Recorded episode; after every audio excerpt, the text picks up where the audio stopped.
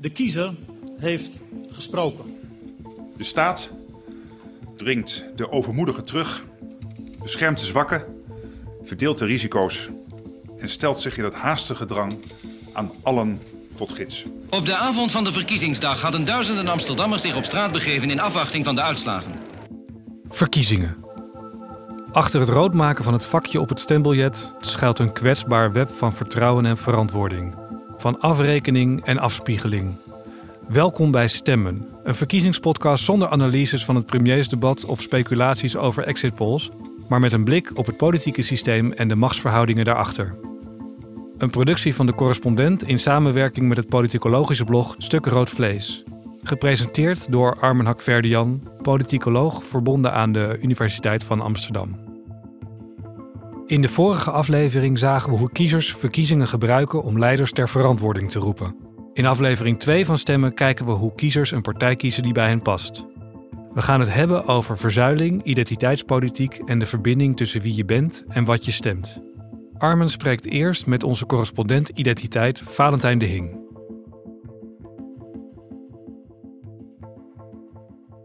Valentijn, waarom moeten we het in een verkiezingspodcast over identiteitspolitiek hebben? Ja, dat is een, uh, een hele goede vraag. Misschien goed om eerst even duidelijk te hebben wat identiteitspolitiek nou precies is. Ja. In zijn algemeenheid denk ik dat je zou kunnen zeggen dat als het gaat over identiteitspolitiek, gaat het vaak over sociale bewegingen uh, die ontstaan omdat mensen zich gaan organiseren rondom een gedeelde identiteit. Um, dus denk bijvoorbeeld vrouwen die zich gaan organiseren om uh, politiek op te komen voor vrouwenrechten. Uh, LGBTQIA personen die opkomen voor de rechten van hun gemeenschap. Mensen van kleur die zich politiek organiseren en zich op basis van hun gedeelde belangen gaan verzetten tegen racisme uh, of uitsluiting in de Nederlandse maatschappij. En de reden waarom het belangrijk is, denk ik, om het in een podcast over verkiezingen over dit soort politieke, sociale bewegingen te hebben. Dat is omdat we nu afstevenen op een campagne waarin identiteit een ontzettend grote rol gaat spelen denk dat identiteitspolitiek een term is die vast wel uh, uh, misschien niet veel, maar zeker wel op verschillende plekken zal gaan vallen. En het valt met name vaak vanuit rechtse partijen die dus die sociale bewegingen betichten van het bedrijf van identiteitspolitiek. Want identiteitspolitiek fungeert ook een beetje als een soort scheldwoord voor dit soort sociale bewegingen die op basis van hun identiteit ja, eigenlijk een heel particulier belang vertegenwoordigen. Er ook van worden beticht dat ze in zichzelf gekeerd zijn, one-issue uh, uh, partijen of bewegingen zijn, uh, die alleen maar naar, voor het belang van hun eigen groep gaan en niet voor het algemeen belang. Ze verbinden niet. Ze verbinden niet, inderdaad. En, en, en, en ze verdelen onze samenleving, ze versplinteren het politieke debat. En eigenlijk zou je kunnen zeggen dat het niet helemaal terecht is, dat frame. Linda Duits die schreef voor Brainwash een, uh, een ontzettend goede column over identiteitspolitiek. En dat kan ik misschien wel even voorlezen. Dat is wel heel interessant. Zij zegt: politieke bewegingen op basis van identiteit worden verdacht gemaakt als particulier, dus als tegengesteld aan het algemeen belang. Terwijl ze juist blootleggen dat wat geldt als het algemeen belang particulier is.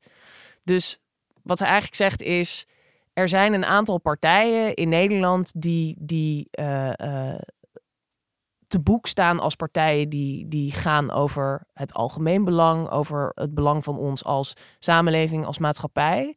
Maar eigenlijk vertegenwoordigen zij het belang van een meerderheid.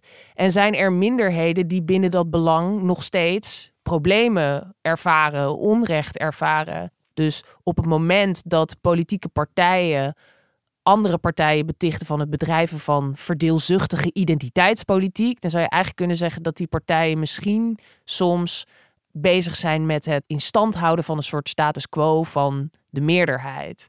Um, en die meerderheid in Nederland zou je dan dus kunnen zeggen is bijvoorbeeld wit, Nederlands, niet multicultureel, um, hetero. Uh, hetero, mannelijk. Dus dat is eigenlijk waarom ik denk dat het belangrijk is om in deze podcast uh, iets te zeggen over identiteitspolitiek. Is op het moment dat onze lieve luisteraars uh, dat in politieke debatten straks of in de campagne straks gaan horen en tegenkomen.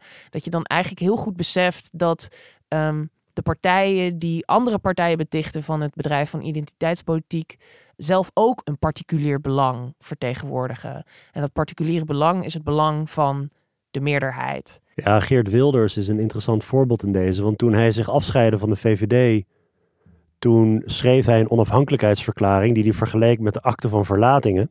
Ja. En zijn hele punt was ook dat Nederland niet tot wasdom kon komen in, Europese, uh, in de context van een Europese Unie.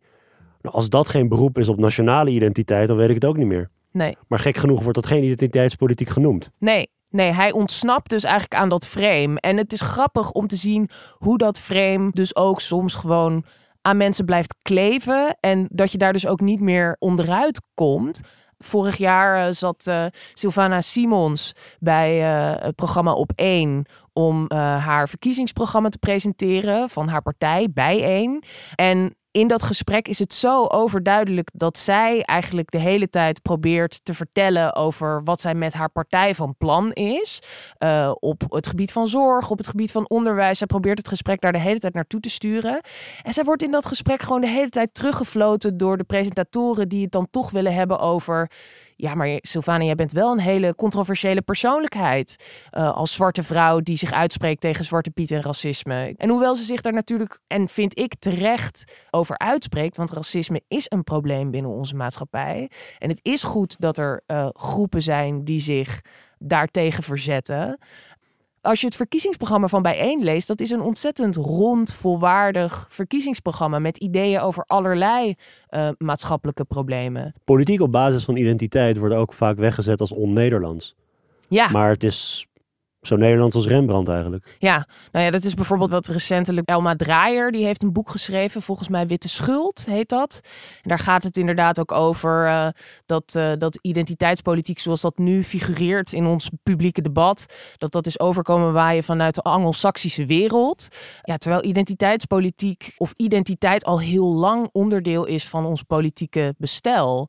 Je zou bijna kunnen zeggen dat, dat, dat de manier waarop wij politiek bedrijven, dat dat ontstaan is vanuit vanuit een soort identiteitspolitiek aan het eind van de 19e eeuw.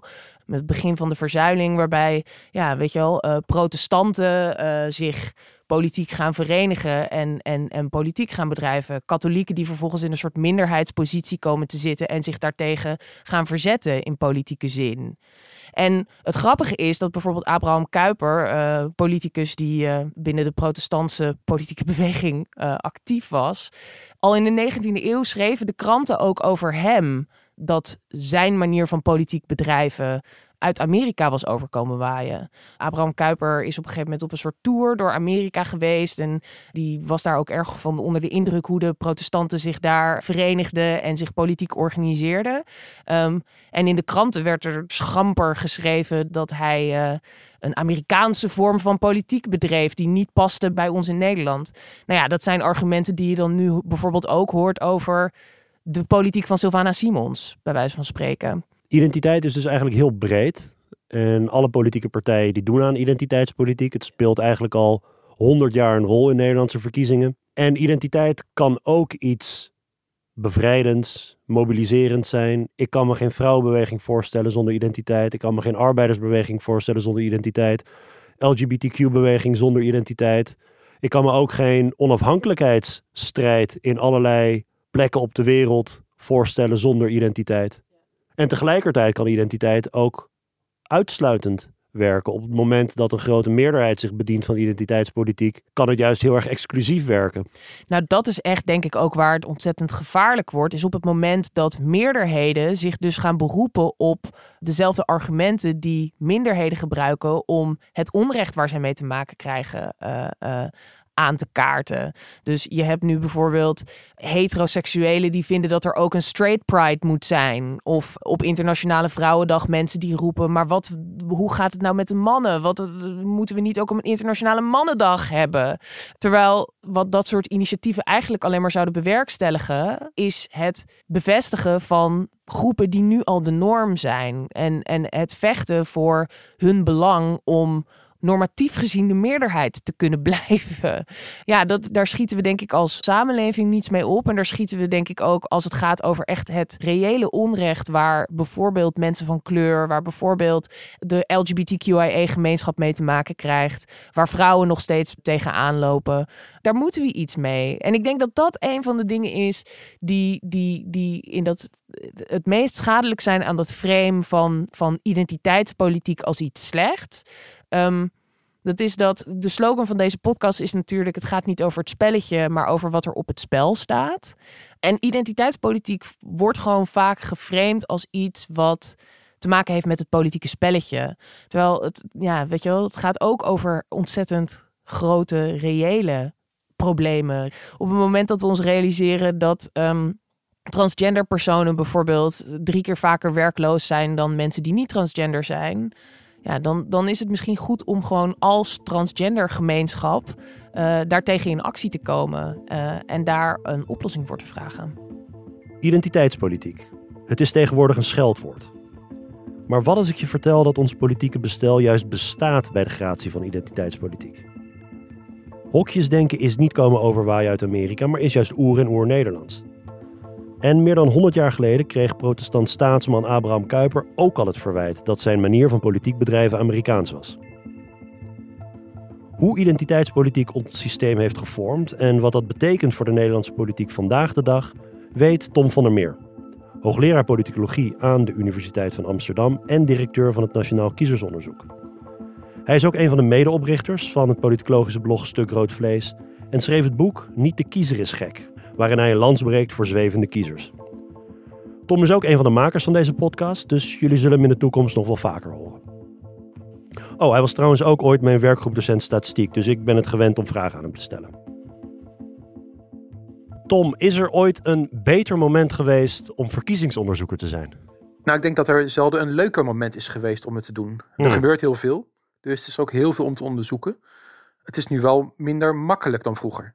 Kijk, we kunnen het, het kiezersonderzoek eigenlijk, net als de kiezers zelf en de verkiezingen zelf, ongeveer in drie periodes indelen.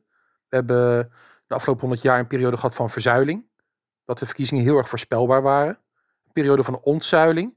Dat je twee grote en één middelgrote partij had, die met elkaar streden om de kiezer. En nu zitten we in een periode van fragmentatie. Elk van die periodes heeft zijn eigen logica en die komen zo langzamerhand een beetje samen. Dus dat maakt het heel uitdagend. Het is een optelsom van allerlei verschillende verklaringen waar je nu mee te maken hebt als je verkiezingen wil, eh, eh, wil onderzoeken. Ja, nee, inderdaad. We hebben dus die logica van de verzuiling. Dat is een periode geweest waarin mensen heel erg stemden volgens de principes van de groep waarin ze geboren waren. Dus de klasse waarin ze geboren waren of de, de religie waartoe ze behoorden. Dus dan kan je eigenlijk van uitgaan dat die sociale scheidslijnen heel erg van belang zijn. We hebben een periode gehad van ontzuiling. Dat de grote partijen langzamerhand naar elkaar toe bewegen en proberen zoveel mogelijk kiezers aan zich te binden. Dat kiezers een beetje losraken van, van de groepen waarin ze geboren worden. En langzamerhand ook daadwerkelijk beginnen te kiezen. In plaats van puur een stem uitbrengen. Dus dan, dan ontstaat er meer strijd. En in de periode van fragmentatie zijn er eigenlijk geen partijen meer die structureel groter zijn dan de andere. En dan zie je dat op inhoudelijke thema's ja, echt, echt naar, naar competitie wordt gezocht. En dat kiezers dus ook echt op basis van eh, inhoud kunnen gaan stemmen, maar ook identiteit. Tijdens die verzuiling, hè, toen waren we blijkbaar zo diep verdeeld als land dat eh, andere politicologen, en niet de minste, dat ze zich afvroegen waarom Nederland niet uit elkaar was gevallen. Dat het politieke systeem niet was ingestort. Dat we toch een vrij stabiele democratie bleven. Waarom stortte het systeem niet in? Ja, dat is eigenlijk de vraag waar Nederlandse politicologen zich eh, eh, heel lang mee bezig hebben gehouden. Eh, we hadden katholieken die een katholieke samenleving hadden. Met katholieke winkels en katholieke verenigingen en katholieke omroepen en een katholieke partij. En hetzelfde gold voor, verschillende protestantse groepen en voor de socialistische groep. Allemaal parallele samenlevingen.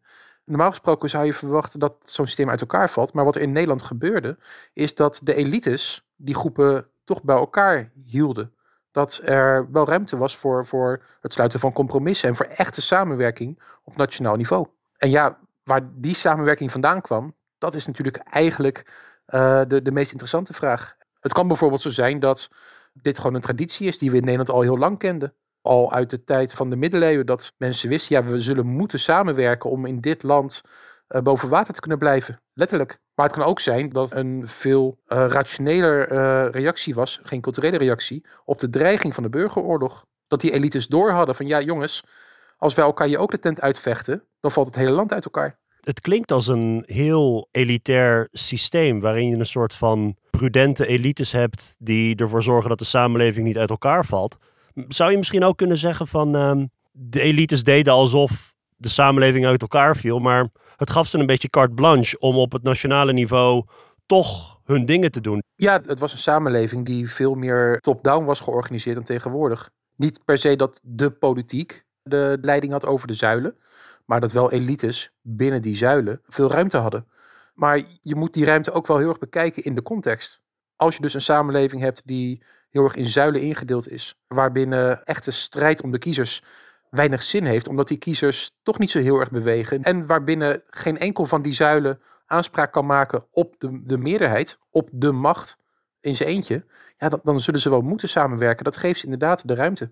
Er werden wel verkiezingen georganiseerd tijdens de verzuiling. En je hoort wel eens dat die verkiezingen meer weg hadden van een volkstelling dan van echte verkiezingen. Wat wordt ermee bedoeld? In de tijd van de verzuiling was eigenlijk je, je, je politieke voorkeur een, een uiting van je maatschappelijke inbedding. Dus je werd geboren in een bepaalde groep. En in belangrijke mate uh, stemde je ook volgens ideeën van die groep. Dus als je in de socialistische cel zat, dan stemde je op de Sociaal-Democratische Partij. Als je uh, in de katholieke cel zat, dan stemde je op de KVP. Dan kan je ervan uitgaan dat als die demografische kenmerken zo bepalend zijn voor, voor je stemgedrag, dan worden die verkiezingen eigenlijk heel erg voorspelbaar. Heel erg star. Je hebt geen reden om uitgebreid campagne te gaan voeren, behalve dan om je eigen achterban in elk geval naar de stembus te halen. Want ja, de kiezers die wisselden toch niet van partij, want ze stemden op basis van hun maatschappelijke identiteit. En dan kan je natuurlijk denken, oké, misschien zijn de verkiezingscampagnes dan opkomstcampagnes. Welke groep is het beste in staat om zijn eigen achterban, die toch al tamelijk vast ligt, naar de stembus te halen? Maar tot en met begin jaren 70 hadden we ook nog eens te maken met opkomstplicht. Dus mensen moesten naar de stembus. Dus ja, van een echte campagne was weinig sprake. En van een echte keus een, een, hele bewuste keus van er zijn een paar alternatieven die ik serieus overweeg en daarbinnen maak ik één uiteindelijke keuze. Was weinig sprake. Ja, je hebt dus eigenlijk te maken met een aantal hele diepe maatschappelijke scheidslijnen, politieke scheidslijnen, op basis van sociale klasse, religie. Waarom waren die scheidslijnen zo ontzettend hardnekkig en diep? Ja, dit waren diepe scheidslijnen die we in verschillende landen in West-Europa overigens zagen. Uh, en als we het hebben over zo'n scheidslijn, dan kunnen die sterker worden wanneer er objectieve verschillen tussen mensen bestaan. Maar wanneer die ook nog eens keer bestendigd worden door de bredere maatschappelijke inbedding. Dus dan zijn er organisaties die die verschillen vertegenwoordigen. Uh, bijvoorbeeld in het omroepstelsel. Je had de katholieke omroep. Je had de verschillende uh, protestantse omroepen. Je had de socialistische omroep. Maar je ziet het dan ook vertaald in de politiek. Je ziet dat er in het verenigingsleven dat deze scheiding ertoe doet. Je ziet het bij de vakbonden, bij andere belangenorganisaties. Dus dan, dan, dan zijn er organisaties die die verschillen vertegenwoordigen, maar ook daarmee bestendigen. Want dat, zijn, dat is de indeling waar je dan blijkbaar mee te maken hebt. En op die manier ontstaat er zo'n proces dat identiteit die mensen hebben, samenvalt met in dit geval de zuilen, maar dat die zuilen vervolgens die identiteit ook weer bestendigen. Er ontstaat al gauw een discussie over vervagen van scheidslijnen of dat er nieuwe scheidslijnen opkomen. Als je nu kijkt naar het huidige tijdsgevricht, hè, zie je een aantal potentiële kandidaten voor nieuwe scheidslijnen of wordt dat allemaal schromelijk overdreven? Ik denk bijvoorbeeld aan een opleidingsscheidslijn of een regionale scheidslijn of um, nou, noem maar op. Ja, er zijn wel scheidslijnen en er zijn ook wel maatschappelijke verschillen die zich politiek uiten. Maar we moeten echt oppassen om dit in het perspectief van de verzuiling te plaatsen. Als we terugkijken, die periode van de verzuiling, die duurde eigenlijk relatief kort. Dat is, nou ja, als we denken aan de moderne tijd, van ongeveer 1920 tot mid jaren 60. Dan hebben we het over een kleine halve eeuw. Maar in de politicologie van Nederland, maar, maar ook in breder in de discussies, speelt die verzuiling nog steeds een heel grote rol in ons denken. Het drukt nog steeds een stempel op de wijze waarop we denken over verkiezingen of, of hoe verkiezingen zouden moeten werken. En dan krijgt zo'n nieuwe scheidslijn, of het nou opleiding is, of regio, of migratieachtergrond, krijgt al snel het label van: hé hey, jongens, dit is de nieuwe verzuiling. Maar van echte zuilen is dan natuurlijk nog niet per se sprake. Als het echt een verzuiling zou moeten zijn, dan zou je verwachten dat uh, die sociale verschillen die er bestaan, bijvoorbeeld op opleidingsniveau, zich ook uiten in verschillende verenigingen, het verenigingsleven. Of in verschillende omroepen. Of in verschillend gedrag. En dat die mensen onderling bijna niet met elkaar in aanraking komen. Maar zowel voor regio als voor opleidingsniveau geldt dit niet. Dit geldt misschien in beperkte mate voor een deel van de groepen naar migratieachtergrond.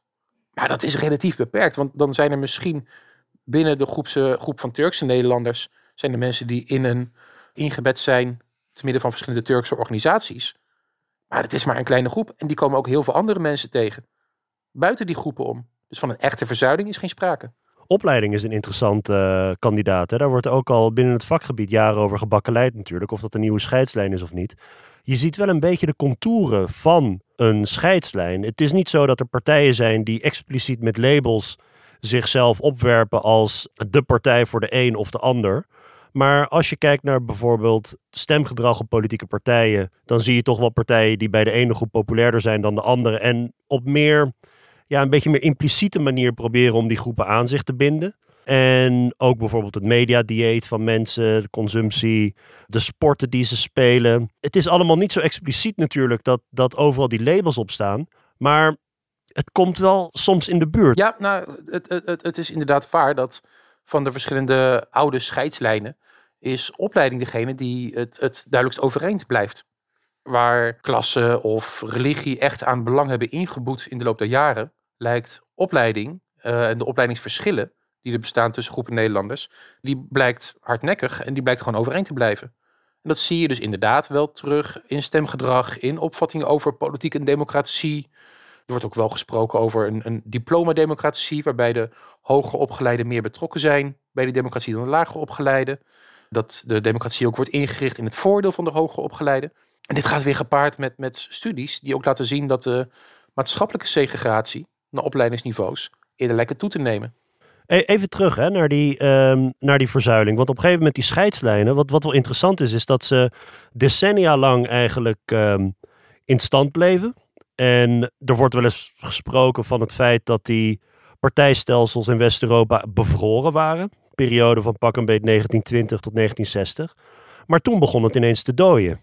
Wat gebeurde er precies? Ja, er gebeurde heel veel tegelijkertijd. Um, mid jaren 60, dan zitten we uh, zo'n 20 jaar na de Tweede Wereldoorlog. Daar komt een nieuwe generatie op. Een, een jonge generatie die eigenlijk alleen maar een periode van economische groei heeft meegemaakt.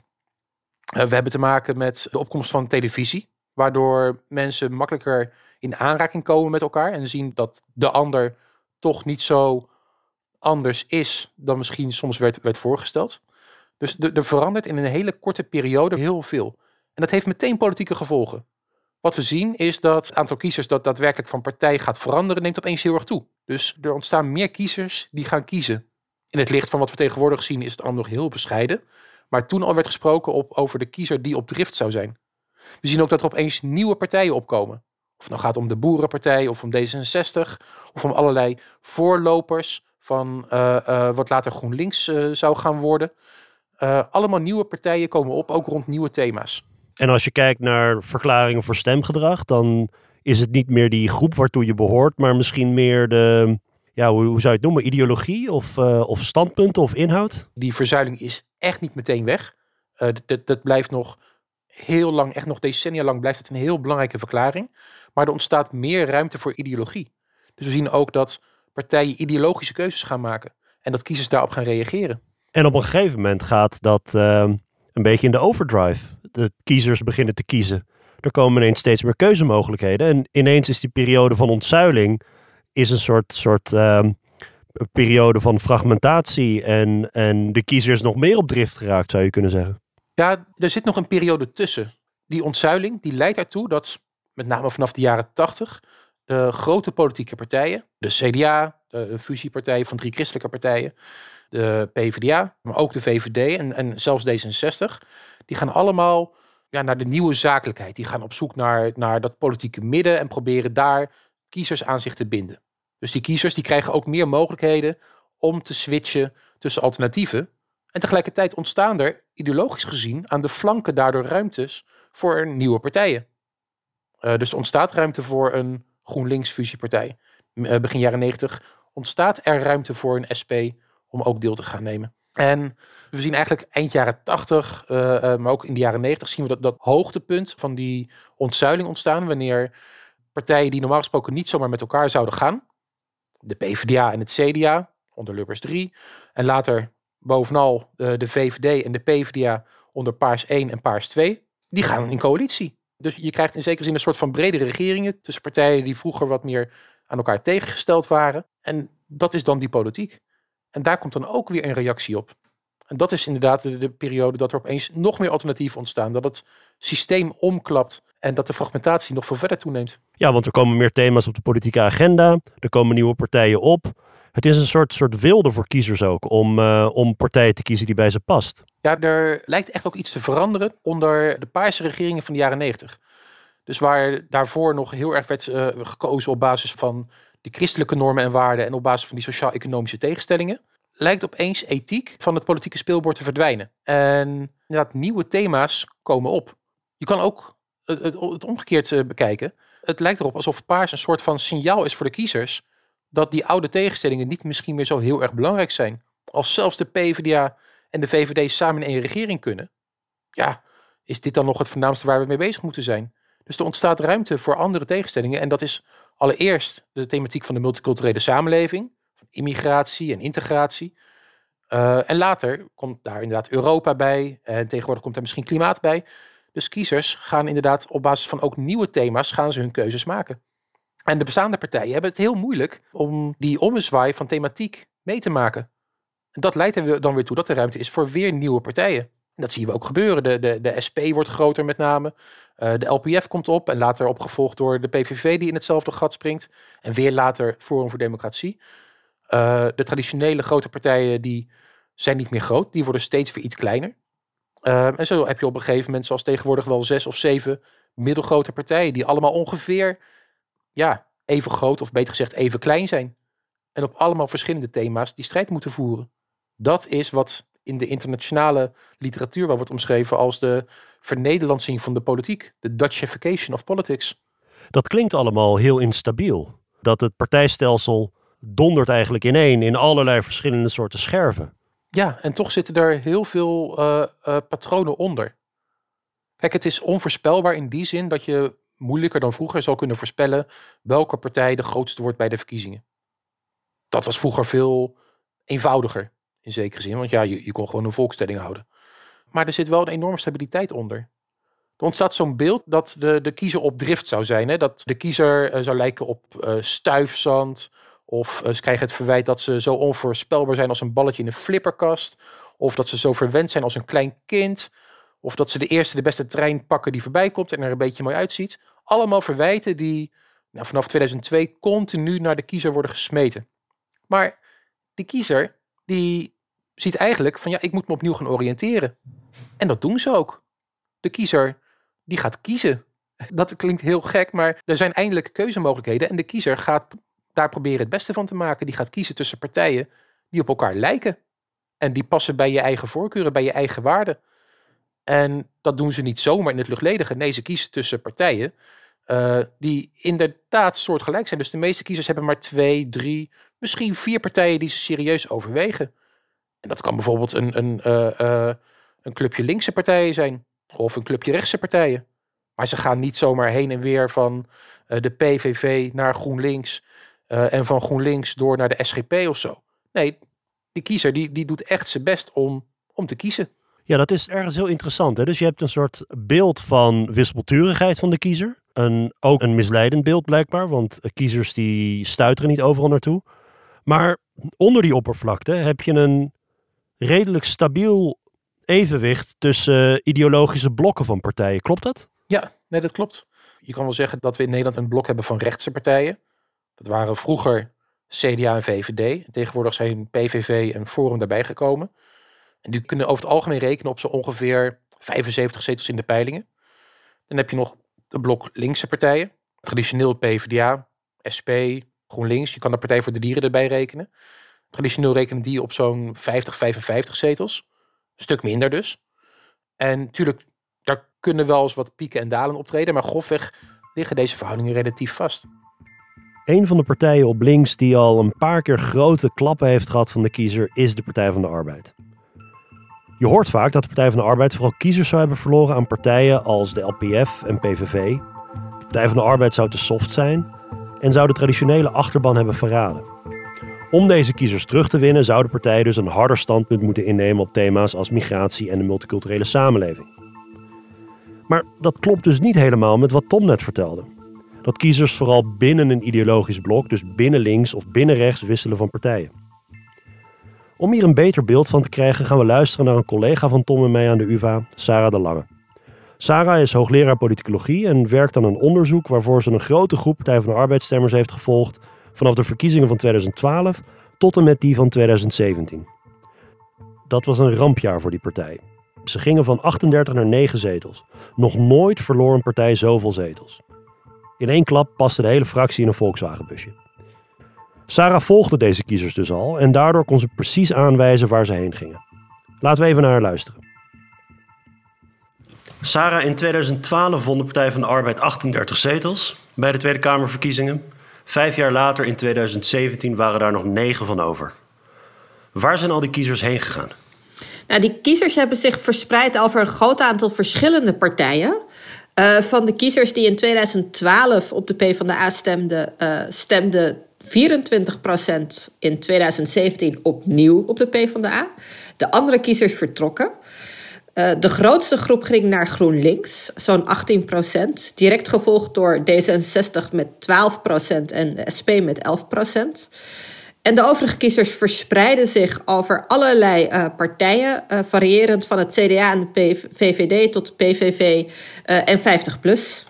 Onze collega Matthijs Roodduin die is bezig met een, een, een reeks voor de verkiezingen.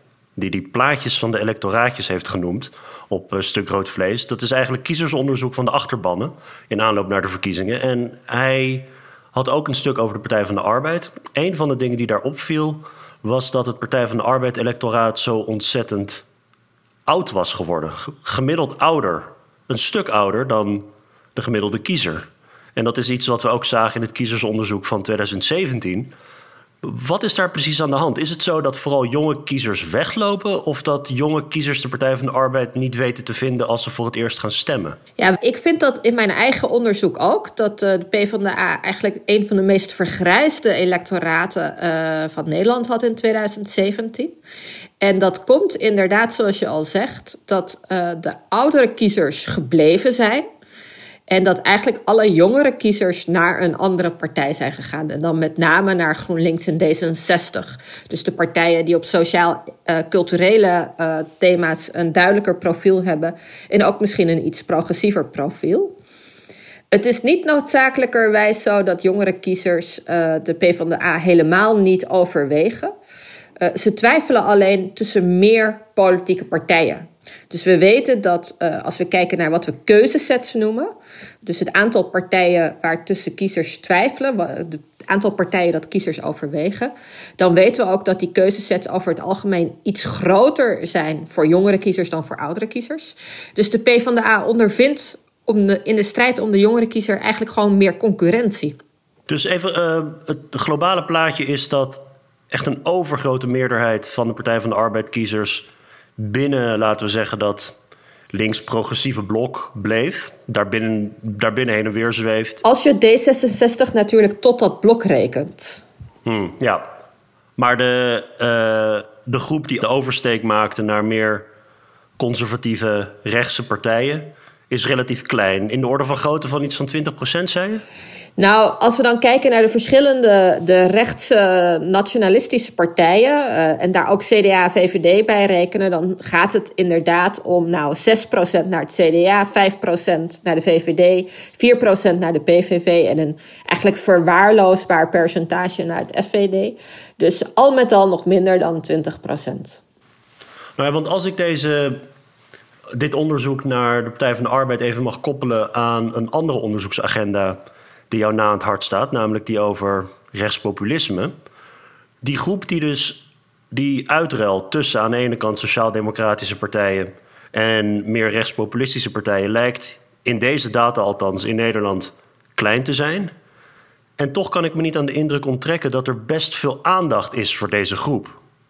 En daaraan ook gekoppeld dat veel mensen de redding van de sociaaldemocratie zoeken in een ruk naar rechts. Ja, dat is een populair narratief uh, in de media, maar ook bij politieke partijen zelf.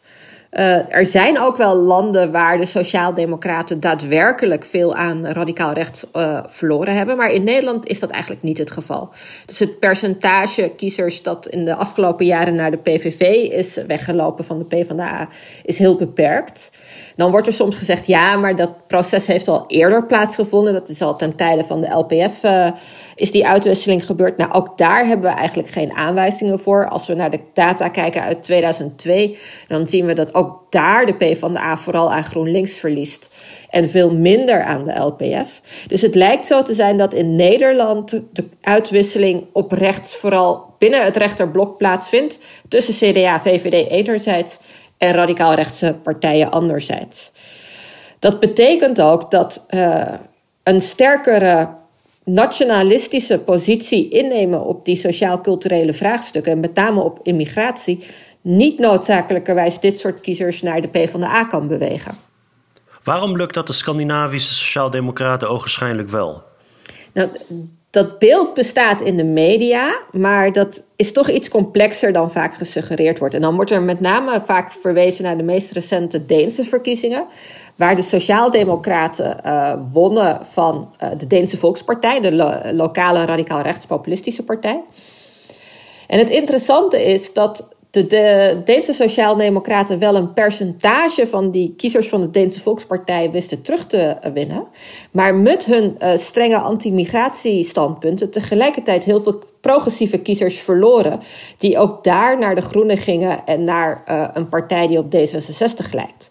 En netto hielden de Sociaaldemocraten er eigenlijk geen, uh, geen nieuw electoraat aan over. Dus het was een inwisseling van het ene electoraat voor het andere electoraat. En het is de vraag of dat op de lange termijn natuurlijk een verstandige politieke strategie is.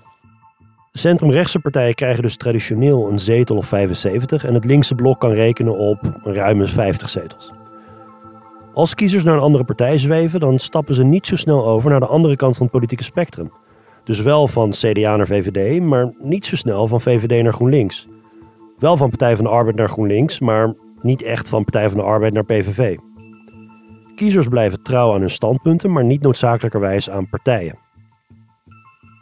Tom, als uh, kiezeronderzoeker zul jij dit beeld vast herkennen. Als een partij aan elkaar stort of groeit, dan gaat het altijd ten koste van andere partijen binnen dat blok.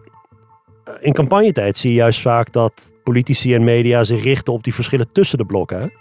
Maar het is eigenlijk gebaseerd op een misvatting van een kiezer op drift. Ja, meest typerend is misschien nog wel uh, de verkiezing van 2012. Je weet het misschien nog wel, dat was uh, de verkiezingen die leken uit te draaien op een tegenstelling tussen de VVD van Rutte en de SP van Emiel Roemer. Maar opeens in de, de laatste maand gebeurde er van alles en nog wat in de peilingen. De SP die ging fors onderuit. Van ongeveer 35 zetels waarop ze gepeld werden, vielen ze terug naar de 15 die ze al hadden. O, je wilde even aan de SP-luisteraars moeten zeggen dat ze hun oren dicht doen, want dit is een, dit is een trauma. nou, tegelijkertijd ging de PvdA er toen juist met de winst vandoor. Die, die steeg uh, ongeveer diezelfde 20 zetels in de peilingen.